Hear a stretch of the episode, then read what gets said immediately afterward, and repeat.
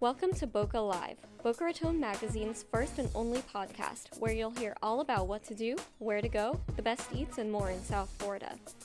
Each week, you'll hear from us, the editors of Boca Mag, while we chat with the who's who of Boca and beyond about everything from wacky Florida stories to the hottest chefs to the biggest events. We're here and we're Boca. Live.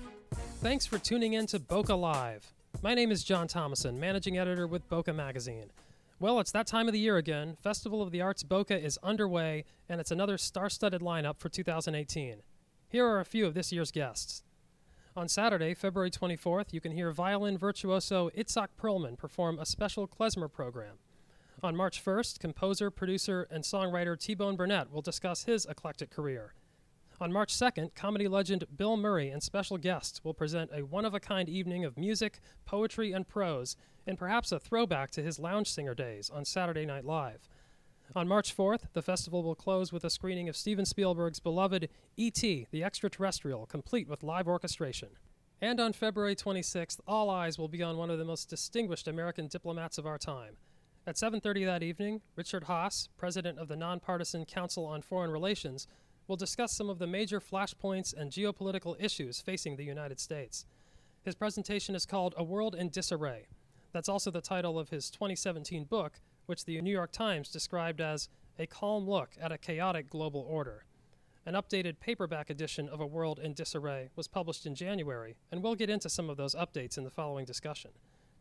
I previously interviewed Dr. Haass for the February edition of Boca Magazine, which is available now, but he was generous enough to grant us a second interview in late February, which we present now for your listening pleasure. First of all, thank you so much for speaking with us again. Uh, we spoke a couple of months back for the Yeah, print yeah. edition, and I have a whole new slate of topics this time because Okay. the news changes so much every day. Okay. Um, Good. Over you. we're all looking forward to the uh, the insights that you'll share with us on February 26th at Festival of the Arts Boca. Uh, what are some of the topics that you expect to discuss? Well, there's no shortage of topics these days in, the world. It's everything from the Korean Peninsula, uh, the rise of China, to the uh, behavior of Russia, to the uh, continuing turmoil in the Middle East, to uh, Venezuela, to uh, the ballooning of America's debt. There, again, there's there's no shortage of topics. And all of these things collectively create this this world in disarray. Yes. Yes, sir. And at lectures such as this, when the floor is open for Q and A's, what do you find the public to be most curious about? That's that's hard to say because so much depends upon what individuals have in their minds. So it may be, for some people, it's the Iran nuclear agreement. For other people, it's uh, something about the prospects for war in, in, in Korean Peninsula. For still others, it's to do with Russia and the American election. Uh, and it also depends upon what news story broke that day. If we were doing it tonight, given the, the Mueller indictment of these Russian entities, you know, I expect that might that might get more attention. Uh, it's so much. You know, so, you know, the questions depend upon people's you know particular interests, uh, and then also you know, the news. So it's it, it's hard to predict, hard to say. Uh, you mentioned North Korea, and you had some uh, some blunt words on social media this week uh, directed at Mike Pence for the administration's stance on North Korean diplomacy. Uh, describe for us what that stance is and uh, why you oppose it. When I look at the options on the Korean Peninsula, uh, I don't much. You know, uh, I don't like the idea of simply allowing North Korea to continue to build up nuclear and missile capabilities. I uh, do not find the idea of going to war attractive, so uh, I- I would at least like to explore diplomacy Hmm. before I have to contemplate uh, either of the other two options. But to, to say that the United States will only negotiate after North Korea commits itself to uh, denuclearization seems to me to rule out diplomacy. Hmm. Uh, I believe we should not be setting that kind of uh, that specific precondition. Uh, and I believe that we should be prepared to at least you know, to, to consider uh, lesser uh, so-called interim or uh, partial uh, arrangements. So I, I just I just don't believe saying these things makes uh, it paves the way to some sort of uh, an acceptable peaceful outcome the uh, dangerous rhetoric that has been exchanged between Kim Jong Un and President Trump has been kind of on a, on hold uh, this month and, and most of this year so far with the with the Olympics happening. Uh, do you believe, as some do, that we will end up going to war with North Korea in some capacity this year? The honest answer is I don't know. Uh, you know a war could happen either by accident forces from the two countries could literally or figuratively collide, uh, and there could be an incident involving American aircraft or ships. Mm-hmm. Uh, it could also come about by design. Uh, the administration could, under some circumstances, launch some type of uh, limited uh, attack. It's also, it's always possible North Korea could do something. Uh, in my view, is I, I can't it's hard, it's hard to say what the, the odds are. I, all I can say is if it were to happen, I believe it would be costly by any and every measure. And I would hard it, it would be hard for me to imagine that the public by and large would support it. Again, the question of supporting a war depends upon um, compared to what. And you have to ask yourself, how would the public feel about, for example, in North Korea, and in five or ten years had 50 nuclear weapons on 50 missiles that could destroy the 50 largest American cities. The public would obviously oppose that. The public would also oppose uh, a war if it turned out to be costly. Uh, it's the reason you don't conduct foreign policy by, by referendum. Uh, you've got mm-hmm. these are tough choices. Uh, w- would you agree that there really are no good options in this situation, but we need to go with the one that's least potentially destructive. Uh, that's why, again, I would explore a diplomatic outcome. Yeah. It won't solve the problem. North Korea is not going to uh, sign on the dotted line and give up their nuclear weapons and missiles. But you may get uh, uh, an outcome that's preferable to the alternatives. That's, that's sometimes, that's often the most you can hope for. Uh, your book, A World in Disarray, was reissued in January in an updated paperback edition. Uh, what what additional conflicts or issues made the cut for this update? The biggest change between the original book, which was published just over a year ago, and the, the new edition uh, is the Trump administration. And my argument is that uh, the first year of the Trump administration, on balance, added to the disarray in the world because it raised fundamental questions about uh, American reliability uh, and American commitment to either alliances, to various international agreements, the, the Trans-Pacific Partnership, the Asia Trade Partner Arrangement, to uh, the Paris Climate uh, Agreement, Iran nuclear deal. So you know, my, my argument is it's almost like healthcare uh, there was a lot more repeal than replace in the uh, first year of the administration's foreign policy. And given how dependent the world is upon the United States, the fact that the United States became unpredictable added significantly to the uh, disarray in the world. It made the world, uh, I believe, a, a less stable place.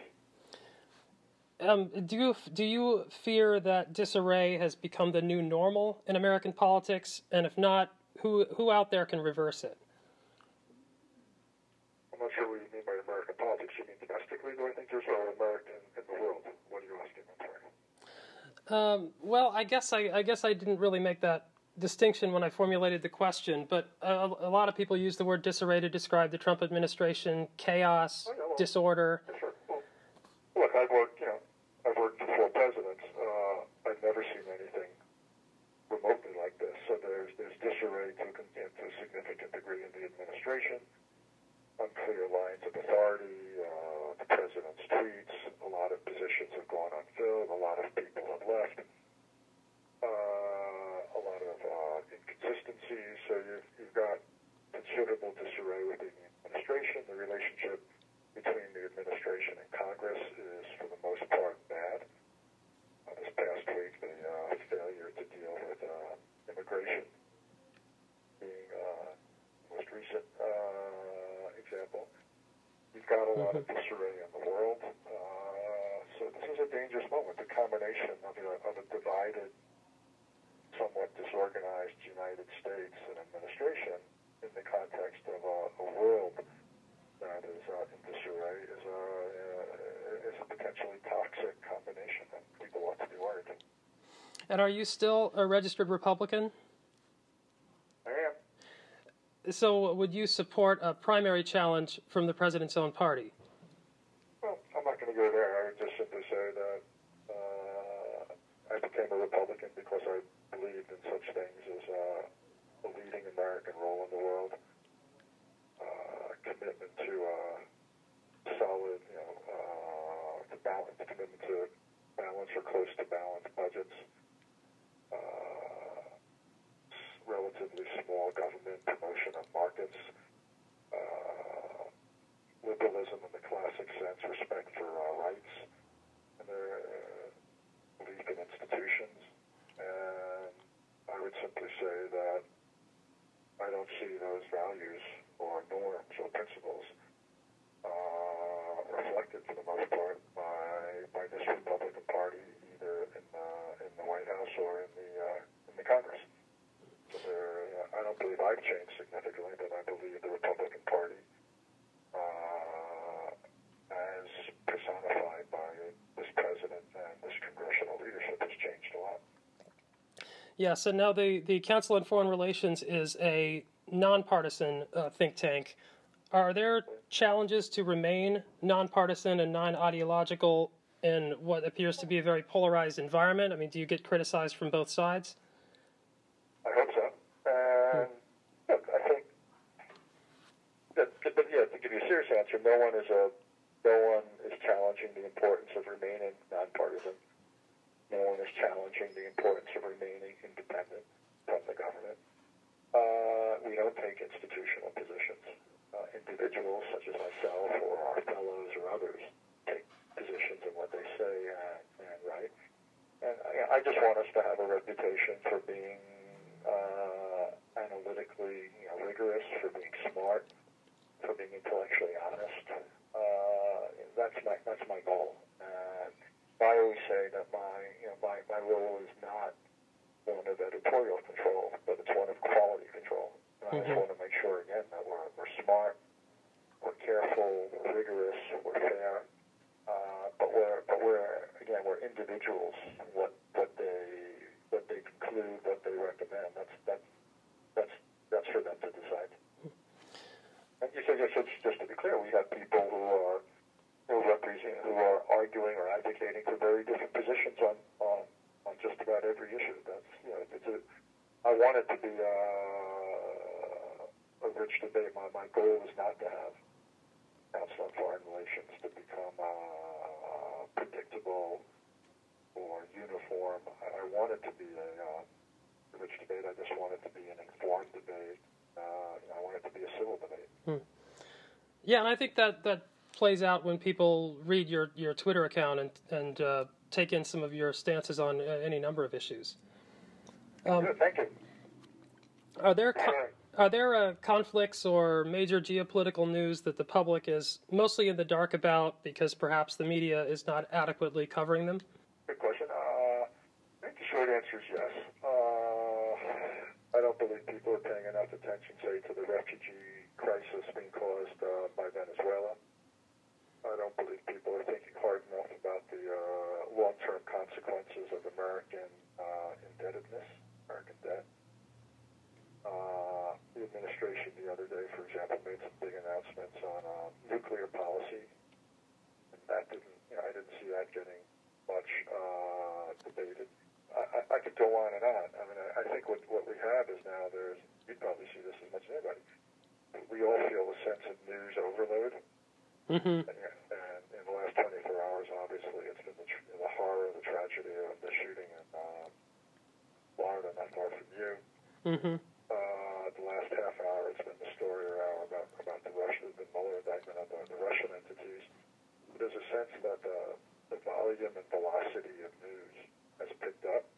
So I think we're all feeling a bit overwhelmed, and often on specific issues, close to the attention they deserve. And I and that's something I you know, I'm keenly aware of. And one of the things I try to do others can judge whether I do it successfully or not. One of the things I try to do is to return to issues that I think deserve more more focus and and, and more attention. It's hard because you know there's so many issues. Uh, for a lot of people, foreign policy issues seem foreign. They don't see the connection. And I, you know, so one of the things I try to do is draw, try to highlight the, the connections between what's happening in the world and what's happening here, and why it why it should matter. I mean, to give you another example, the United States is doing much less around the world to combat uh, disease, and that's the sort of issue that doesn't get the attention it might, but trust me, if and when there's a major outbreak of disease somewhere, of infectious disease that finds its way here, it will get tremendous attention, and then people will be asking, well, how did we let this happen? And by then it's too late. Yeah, interesting. Was not that one of the uh, prime accomplishments of the George W. Bush administration, combating AIDS across Africa, for instance? Yes, the PEPFARs was a major thing, but this is actually more basic. The Centers for Disease Control in Atlanta has all sorts of uh, offices around the world that works with local governments to monitor disease outbreaks, to build up local capacities, and we're cutting back on funding for that. Hmm. And it's not the sort of thing that for a lot of people sets off alarm bells, but trust me, if and when there's the next outbreak of a, a Zika or an Ebola, or there's a pandemic flu that comes out of some distant part of the world, uh, it will have tremendous repercussions here in the United States. Uh, going back to what you were saying about what the media decides to cover, um, anyone who watches cable news, as I do, would probably recognize that in any given hour, there's maybe two or three stories covered exhaustively, when there could be five or six stories. One of the most, like, for any news agency, whether it's a newspaper or television or what have you, is the question both of what to cover and how to cover it. And in some ways, the most important editorial judgment you make is, is what, what to cover. If you have one page or one hour, you have a limited amount of time or space. What you write about or what you show and what you don't write about and don't show, uh, that, that's, that's as important as anything else. So what worries me often is that international issues get short shrift uh, because people are more concerned what seems to be literally and figuratively closer to home. Right, that's true. I was on a plane recently and watched a little of uh, CNN International, and I felt like I knew a lot more about what was going on in the world than watching an hour of CNN primetime here. Uh, one of the most uh, interesting stories this week was the uh, was the recommended indictment of Benjamin Netanyahu. Um, Israel is and has been a friend to the U.S. no matter who is in charge. But do you believe that the U.S. should just let this play out in the Israeli uh, justice system, or take a stance on it? No, absolutely, we should let it play out. Uh, I think it's a, always just it's almost always a mistake when we get involved in the domestic politics or legal procedures of other countries and vice versa. Uh, and the Israelis will have to decide what's the political or legal fate of uh, Mr. Netanyahu. Hmm. Have you looked into that story any deeply, and you think that there's uh, a lot of weight to this indictment? Yeah, I'm just not. Because the indictment hasn't happened, there's a, a recommendation to their attorney general that he bring charges. Uh, I, to my understanding, he's weighing whether to do so. I've not read. I've only read newspaper reports of the of the material. I've not seen anything more than that. So I'm just not. You know, plus, I'm not a lawyer. Plus, I'm not familiar with Israeli law. Right. I'm just not in a position. I'm, I'm just not in a position to judge. I'll, I'll just sit back and see what happens. Okay, well, you are uh, you're certainly an immaculate source of, of information for a lot of what's going on in the world. I wonder what are your most trusted sources of information? Uh, what do you read first when you wake up in the morning? I don't think any of it will surprise you.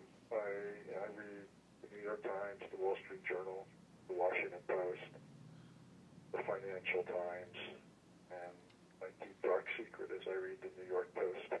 uh, so I, I read those newspapers every day. I read magazines like The Economist, The Atlantic, uh, The New Yorker. Uh, and then, but in the course of my day, I read an enormous amount of material, particularly online from all over the world. I'm on all these lists. I'm on all these sites, just keeping up with the uh, the latest news and more often analysis. It's one of the things I like about Twitter. I spend some time on Twitter, not simply tweeting. I maybe only tweet once or twice a day at most. Some days I don't tweet at all. But I spend a little bit of time on Twitter every day because every time I go on there, I come across articles, uh, opinion pieces, analysis pieces, pieces, and I just learn. So I just have a, I try to you know, devote, you know, at least a, uh, I don't know what the time is, but whenever I have a break in the day between meetings, I just, I often just go on Twitter to see what I come across. And, uh, Right. Often I, I get lucky and find something that, uh, that I, that I, that I learn from. So I, I just do that. And I like anybody else, you know, I read my share of books, particularly when I go on airplanes. But, uh, but in the course of the average day, it's probably a half dozen newspapers, right? you know, the magazines, and then, uh, also, I, I guess the other thing I'd say is I, I read a lot connected to my job. I have to read pretty much everything we produce and publish here, so it just means that every day I'm reading you know, manuscripts and papers of one sort or another uh, produced by the think tank here at the council. And you mentioned the New Yorker, one of my favorite publications as well. Uh, what do you think of, of Ronan Farrow's scoop the day of this, the, the day that we're recording this, uh, that uh, Donald Trump had a, a extramarital affair uh, with a Playboy model or a playmate, uh, or is that too salacious for the Council on Foreign Relations to really get into? Well, I can't speak for the council. I haven't yet had the chance to read it, but look, Ronan Farrow's played an important role you know, in breaking some stories in the Me Too movement in this. Uh, I haven't had a chance to read uh, to read this yet.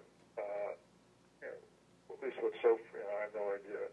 Again, I don't know what, what he wrote. Know, I don't know what he brought to it, but what's interesting is so far least these stories don't seem to have had much of an impact on the uh, on the president's standing. Uh, uh, finally, the last thing I wanted to ask you, since uh, I, I was away in Maui for about eight days and uh, on a kind of a working vacation, and I got very little news. I was too busy having fun out there. Um, do you ever allow yourself to unplug from the news of the world from time to time? And uh, if so, do you believe it can be health, a healthy thing to do? I think it's an essential thing to do. Uh, you know, when we began the conversation, I, I think for a minute we were, I was talking about the, the volume and velocity of news, and it's overwhelming. Uh, and you, you can just get exhausted by it or numb by it. And I think you you got to take a step back. It's it's one of the main reasons I play golf. I love the fact that on golf courses you can't, on many you know, private golf courses, you're not allowed to use uh, your phone. You can't you know, read the latest uh, email or go on Twitter. I think that's great. I love doing it. Mm-hmm. I actually love the break. Uh, to me, it's the best reason, one of the best reasons to spend time in synagogue is that uh, you, know, you don't sit in synagogue or church or a place like that reading your cell phone. Uh, I think it's important to, uh, to turn off. You know, uh, I don't need good reasons to sleep. I'm tired, you know, like anybody else, but it's probably another justification for sleeping. Uh, I, I think we all need. I think we all need breaks, or you, you're again, uh, like anything else, you just get you get burned out by it. I think I picked a good week to get away. I missed a minuscule government shutdown and about a week of talk about the dueling memos, which was not a story that ever particularly lit a fire under me to begin with. And you know, I do not think you are fundamentally the worse for having missed some of that and been away. My hunch is you might even be somewhat better off. Yeah, the argument for going to Maui. yeah. Uh, thank you, thank you. Well, I really appreciate the time uh, once again, and uh, we'll um, we'll see you on the 26th, and I'll bring a copy of the uh, the magazine with the interview. Thanks a million. Take care of yourself. We'd like to thank Richard Haass for this interview, and thank you for listening. Once again, he will appear at Mizner Park Amphitheater at 7:30 p.m. February 26th. Tickets are still available at festivaloftheartsboca.org.